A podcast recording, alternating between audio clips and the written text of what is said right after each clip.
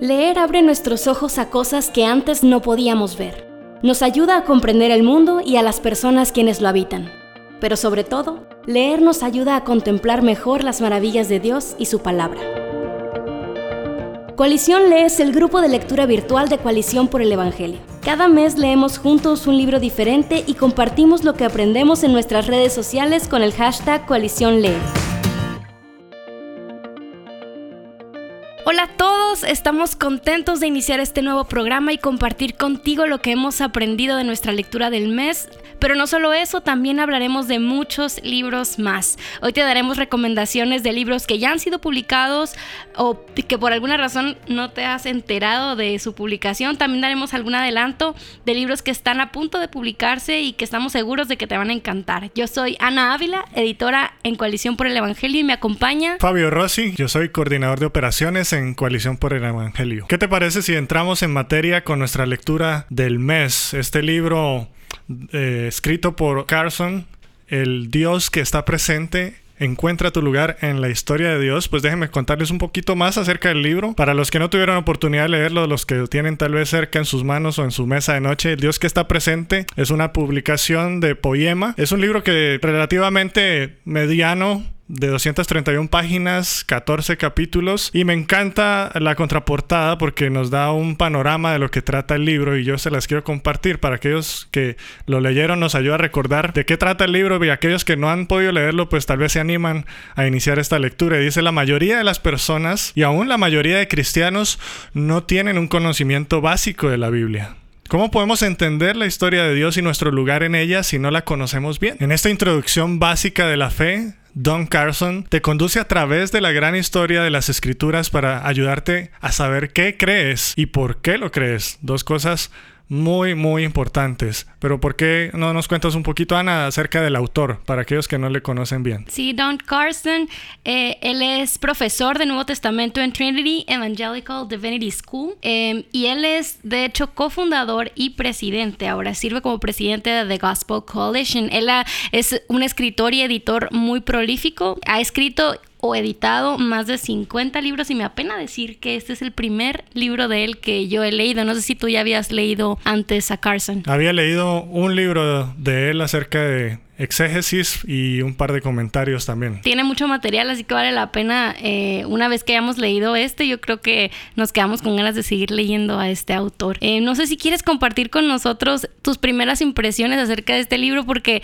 con el subtítulo que dice Encuentra tu lugar en la historia de Dios, yo primero pensé como que iba a ser un, libro bastante que me hable de a mí, de mí mismo, pero después me, me fijé en el índice que todos los capítulos empiezan con el Dios que, el Dios que, e inmediatamente te das cuenta que es un libro libro que no se trata de ti, sino que se trata de Dios. No sé si quieres compartir con nosotros tus primeras impresiones del libro. A mí realmente me gustó mucho el libro. Me parece que Don Carson es un hombre que escribe de una manera tan profunda que cuando uno lee otros de sus escritos, eh, uno puede ver la capacidad que este hombre tiene para escribir acerca de la verdad, de la palabra de Dios, en maneras tan sofisticadas, tan profundas. Pero cuando uno se acerca a este libro, a mí me sorprendió leer a un Don Carson en un lenguaje mucho más sencillo y accesible para todos. No sé si alguien ha escuchado una predicación de Carson o ha estado en algunas de sus conferencias y a veces uno sale realmente abrumado de tanta información que uno escucha de parte de él porque es un hombre que conoce mucho la palabra de Dios, pero de las primeras impresiones que yo tengo de este libro es un libro accesible, es un libro que puede servir para alguien que ni siquiera ha leído la Biblia una sola vez, que nunca la ha tocado y puede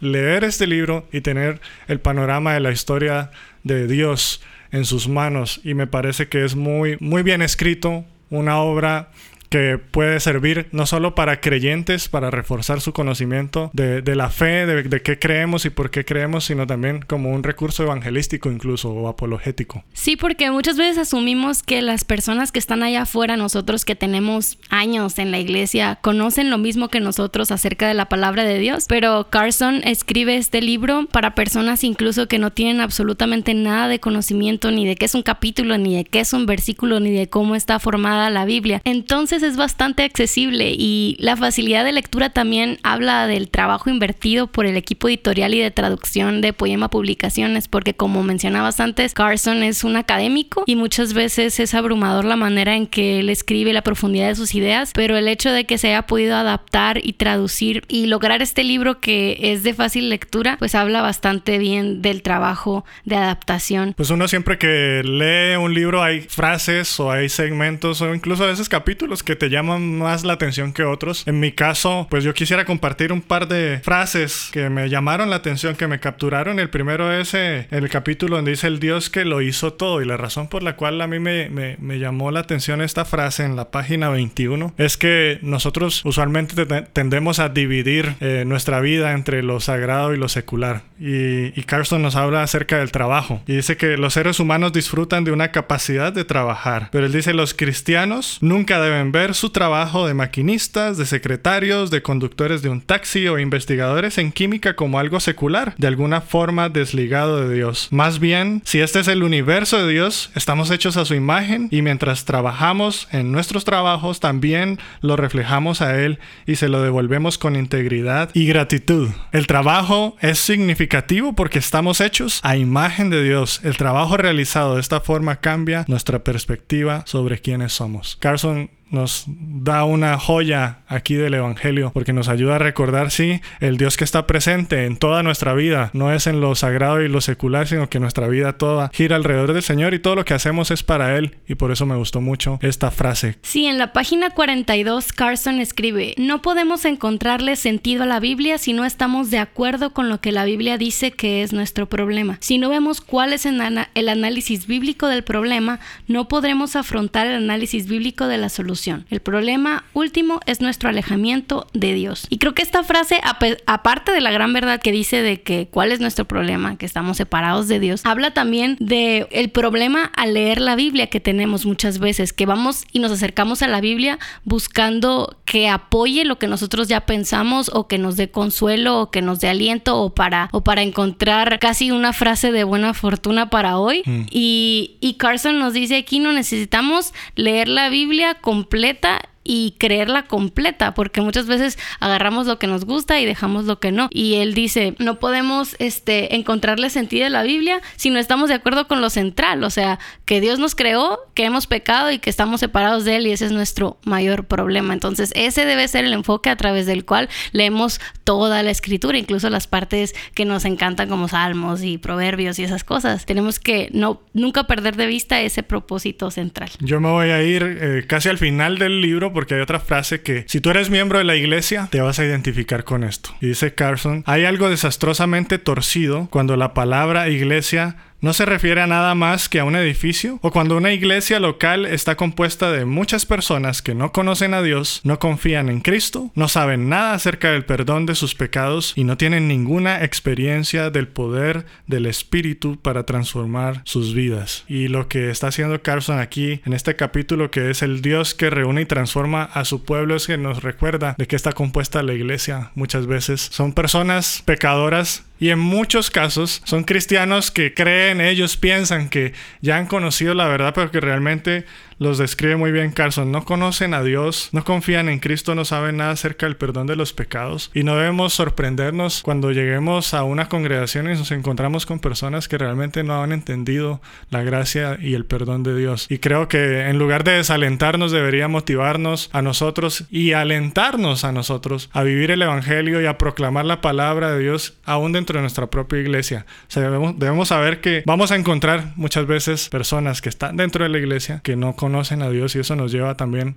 a evaluar nuestra propia vida. Hay otra frase también en la página 57 que me gustó mucho y dice, dentro de la trama de la Biblia descubrimos que la ley de Dios está vinculada con la gozosa libertad de una vida sometida al Dios que nos hizo. Esa última parte, la gozosa libertad de una vida sometida al Dios que nos hizo. Muchas veces la palabra sometimiento tiene una connotación negativa como una obligación, algo pesado, pero aquí Carson menciona que es una gozosa libertad. Y está hablando en el contexto de la ley de Dios, de que no debe ser algo como un Dios aburrido que nos quiere arruinar la vida, sino al contrario, es el Dios que nos hizo, que nos ama y que sabe que es lo mejor para nosotros y vivir conforme a su palabra nos da una gozosa libertad. Entonces yo creo que esa forma de percibir la ley de Dios cambia por completo nuestra manera de pensar acerca de los mandamientos del Señor. Gozosa libertad de una vida sometida al Dios que nos hizo. Genial. Y a veces eh, nosotros cuando leemos un libro, a veces es como escuchar un sermón. Tú lees un libro, estás escuchando un sermón y estás pensando, ¿para quién es? Yo sé que este libro es para nosotros y yo lo aproveché mucho, aprendí mucho, pero también es bueno pensar, ¿para quién podría ser este tipo de libros? ¿Para quién, a quién podríamos recomendarle el Dios que está presente? ¿Qué piensas tú? Bueno, yo creo que realmente es un libro que cualquiera lo puede leer y aprovecharlo. O sea, desde una persona que es nueva o que no conoce nada de la fe, porque Carson a través de esto, cada uno de los capítulos es un panorama a través de toda la Biblia y te ayuda a, que si no tienes idea de qué trata la Biblia o apenas estás empezando, llegaste a la iglesia y te diste cuenta que todo el mundo lee la Biblia, pero tú no sabes ni de qué se trata. Bueno, este libro te va a ayudar a tener una idea de cómo abordar la escritura con esa gran narrativa en mente. Pero también creo que el Dios que está presente puede ser muy valioso para alguien que tenga años en la fe, porque algo que admiro de Carson, especialmente en los capítulos de Génesis, lo recuerdo mucho, que él se enfoca en lo que el texto está diciendo, en qué es lo importante, qué es lo central, porque hay muchas cosas que sí, que no terminamos de entender en la escritura, eh, hay preguntas que muchas veces no tienen respuesta y que nos quedamos con esa curiosidad, pero Carson una y otra vez nos devuelve a, esto es lo que el texto está diciendo, este es el punto central, esto es lo más importante. Y yo creo, creo que eso es bien valioso para los creyentes, incluso que tenemos muchos años leyendo la escritura, de siempre tener en mente qué es lo que la escritura nos está diciendo, cuál es el enfoque principal del texto. Así que ya sea que tengas pocos o nada de años en la fe o muchos años en la palabra, creo que no tiene desperdicio leer el Dios que está presente. Sí, yo agregaría que si tú o conoces a alguien o tú mismo tienes dudas acerca de qué es lo que crees y por qué crees lo que crees, definitivamente este libro es para ti. Yo los animo a que lo puedan leer a los que no lo han hecho y que le lo recomienden sin reservas a toda persona cristiano e incluso no cristiano que ustedes conozcan porque va a ser un libro que va a aprovechar mucho y edificar mucho sus vidas. Bueno, Ana, ¿y ahora qué nos toca? Entrevistas. Coalición Lee. En el Dios que está presente, Dios está claramente al frente y en el centro. El título de cada capítulo comienza con El Dios que. ¿Podría compartir con nosotros un poco de su experiencia al preparar estos capítulos? ¿Cómo le impresionó la gloria del carácter de Dios? La Biblia no se trata principalmente de nosotros, se trata de Dios. Dios nos crea. Él es contra quien nos hemos revelado. Él se revela progresivamente a nosotros para efectuar su plan de salvación. Climáticamente, Él viene a nosotros en la persona de su Hijo. Él es quien planea y efectúa las buenas nuevas del Evangelio. Él es el juez supremo. Él es nuestra única esperanza. La grandeza de Dios, asombroso conjunto de sus atributos, la historia que Él prepara en la historia, se revela en los salmos, proverbios, historias, oráculos, lamentos, parábolas, grandes eventos reveladores, el personaje principal de la Biblia es el Dios Todopoderoso. Escribe, para tratar de entender qué es el cristianismo y quién es Jesús debemos comenzar por leer la Biblia. En América Latina tenemos muchas personas que piensan que conocen la Biblia, la leen con regularidad, aunque mal. ¿Cómo se acercaría a alguien que cree que no necesita un libro como el Dios que está presente y le animaría a leerlo? Muchas personas leen la Biblia para encontrar un verso o frase que les ofrezca ayuda para ese momento. Un versículo al día mantiene al diablo en la lejanía, dice el antiguo refrán que hace que la Biblia parezca un libro de magia, una especie de amuleto para buena suerte o talismán. Pero en realidad la Biblia, aunque está formada de 66 libros, es un libro completo. Cuenta una historia panorámica cuyo tema es el Evangelio, cuyo clímax es Jesús, el Mesías. Entre más veamos cómo las partes de la Biblia encajan una con otra para formar un todo, mejor entendemos la Biblia como un todo y en consecuencia mejor entenderemos a Dios como Él mismo se ha revelado a nosotros. Y luego, por el Espíritu, encontraremos fortaleza, ánimo, instrucción y esperanza de manera más apropiada. En el prefacio usted anima a su audiencia a leer con una Biblia en mano. ¿Cuáles son algunos de los peligros de leer libros, incluso buenos libros cristianos como El Dios que está presente, con nuestras Biblias cerradas? Un libro como El Dios que está presente está diseñado para ayudar al lector a ver lo que está en la Biblia, y esto se hace de mejor manera al leer por ti mismo los capítulos de la Biblia asignados. De otra manera, el lector simplemente está confiando en lo que yo digo que está ahí. Los lectores no están descubriendo lo que está en la Biblia por ellos mismos.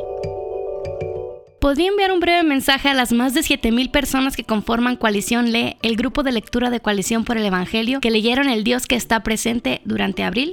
Lean El Dios que está presente como una guía para ayudarles a entender mejor la palabra de Dios, pero lean la Biblia misma cuidadosa, reverente y humildemente y en oración, y que el Señor les conceda gran entendimiento, un renovado odio por el pecado, un renovado amor por la santidad, junto con transformadas que nos permitan confiar y obedecer la palabra de Dios.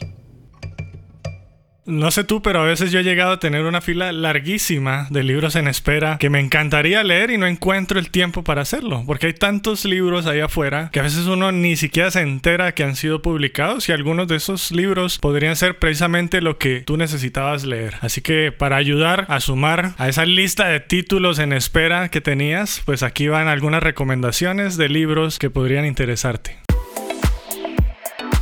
Las mentiras que dijo mi pastor por Cole Brown. ¿Crees lo que crees porque la Biblia lo dice o porque alguien te dijo que eso es lo que la Biblia dice? En las mentiras que dijo mi pastor, Cole Brown examina a la luz de la palabra algunos de los clichés cristianos más comunes, como tengo paz acerca de esta decisión o no estás lleno del Espíritu Santo si no hablas en lenguas. El enrejado y la vid por Colin Marshall y Tony Payne. Si tú eres pastor, anciano, líder de un ministerio o estás plantando una nueva iglesia, entonces esta lectura es obligatoria. Y no lo digo yo, lo recomiendan los grandes líderes de la iglesia alrededor del mundo, tal como Mark Dever, David Helm, Albert Moller, Ligon Duncan. Y lo que hacen Colin Marshall y Tony Payne es revolucionar la forma en la que muchos de nosotros vemos y hacemos el ministerio. ¿Por qué hacemos lo que estamos haciendo? ¿Nos estamos enfocando en lo correcto? ¿Estamos haciendo discípulos? ¿Estamos administrando la iglesia en lugar de ministrando? Bueno, si tú quieres responder a estas preguntas, yo te recomiendo iniciar esta lectura con tu Biblia y con un cuaderno de apuntes en la mano, porque estoy seguro que este libro te ayudará, te animará, corregirá y te inspirará para llevar a la iglesia de Cristo hacia el cumplimiento de su misión. Si estás interesado en conocer un poco más de estos dos libros, te invitamos a leer las reseñas que hemos publicado en coaliciónporelevangelio.org diagonal reseñas. Vamos a tomar unos minutos para compartir con ustedes dos libros que acaban de publicarse en los últimos meses. Son libros que ya hemos leído o que no podemos esperar por leer. Esperamos que aquí encuentres una de tus próximas lecturas. Exultación expositiva por John Piper. John Piper es sin duda uno de los mejores predicadores de nuestros días. Y aquí él nos comparte cómo la verdadera predicación y la verdadera adoración van de la mano. La meta de, la predicación no es sola y simplemente explicar el significado de un texto bíblico, sino especialmente exaltar la gloria del autor divino que inspiró ese texto. Y con más de 40 años de experiencia como predicador y maestro, Piper nos enseña cómo y qué comunicar de las escrituras de modo que el propósito de Dios en la tierra siga avanzando mediante una predicación bíblica y cristocéntrica, en otras palabras, como lo llama él y como es el título de este libro, una exultación expositiva. Familias tecnológicamente sabias, de Andy Crouch. La familia es un lugar para formar personas personas a la imagen de Cristo. Todo en nuestros hogares debe servir ese propósito, incluyendo la tecnología. Si no moldeamos la manera en que interactuamos con la tecnología, la tecnología nos moldeará a nosotros. Así que si quieres aprender a utilizar la tecnología con valentía y sabiduría, a ponerla en su lugar por amor a Dios y a los demás, no puedes dejar de leer Familias Tecnológicamente Sabias de Andy Crouch. Será nuestra lectura de junio en Coalición Lee. Antes de irnos, queremos dar un breve consejo para todos aquellos que están batallando para mantener el hábito de la lectura. El consejo de hoy. Lee con cronómetro. Esta es la idea. Determina el tiempo de lectura más mediocre que se te ocurra. ¿Cinco minutos? ¿Tres minutos? Y pon un cronómetro. Toma tu libro y empieza a leer hasta que suene la alarma. Así de simple. Repítelo todos los días. Te aseguro que leerás más de lo que has leído nunca antes. Unos pocos minutos bien concentrados cada día valen más que tratar de sentarte una hora una vez cada dos semanas y no cumplirlo nunca. Si sientes que los cinco minutos pasan volando, prueba aumentando a 10, 15, 20. Verás que cada vez podrás leer más sin desconcentrarte.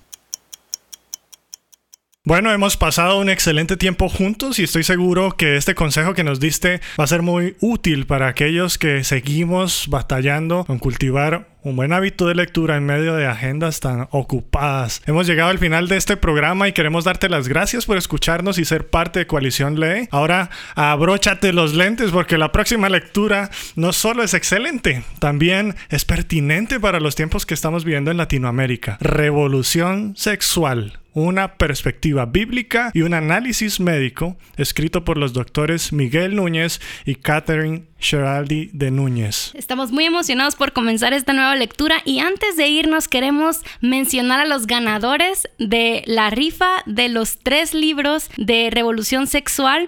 Estos libros se los llevan algunas de las personas más activas en nuestro grupo de Facebook de Coalición Lee, así que si quieres ganarte una copia en los próximos episodios, comenta, comparte tus frases favoritas y danos like.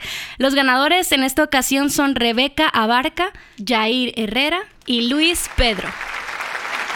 Invitamos a nuestros tres ganadores a enviar un correo electrónico a coalición para reclamar su premio. Lean junto con nosotros y junto con la gente que los rodea. No olviden suscribirse al podcast. Nos vemos a la próxima.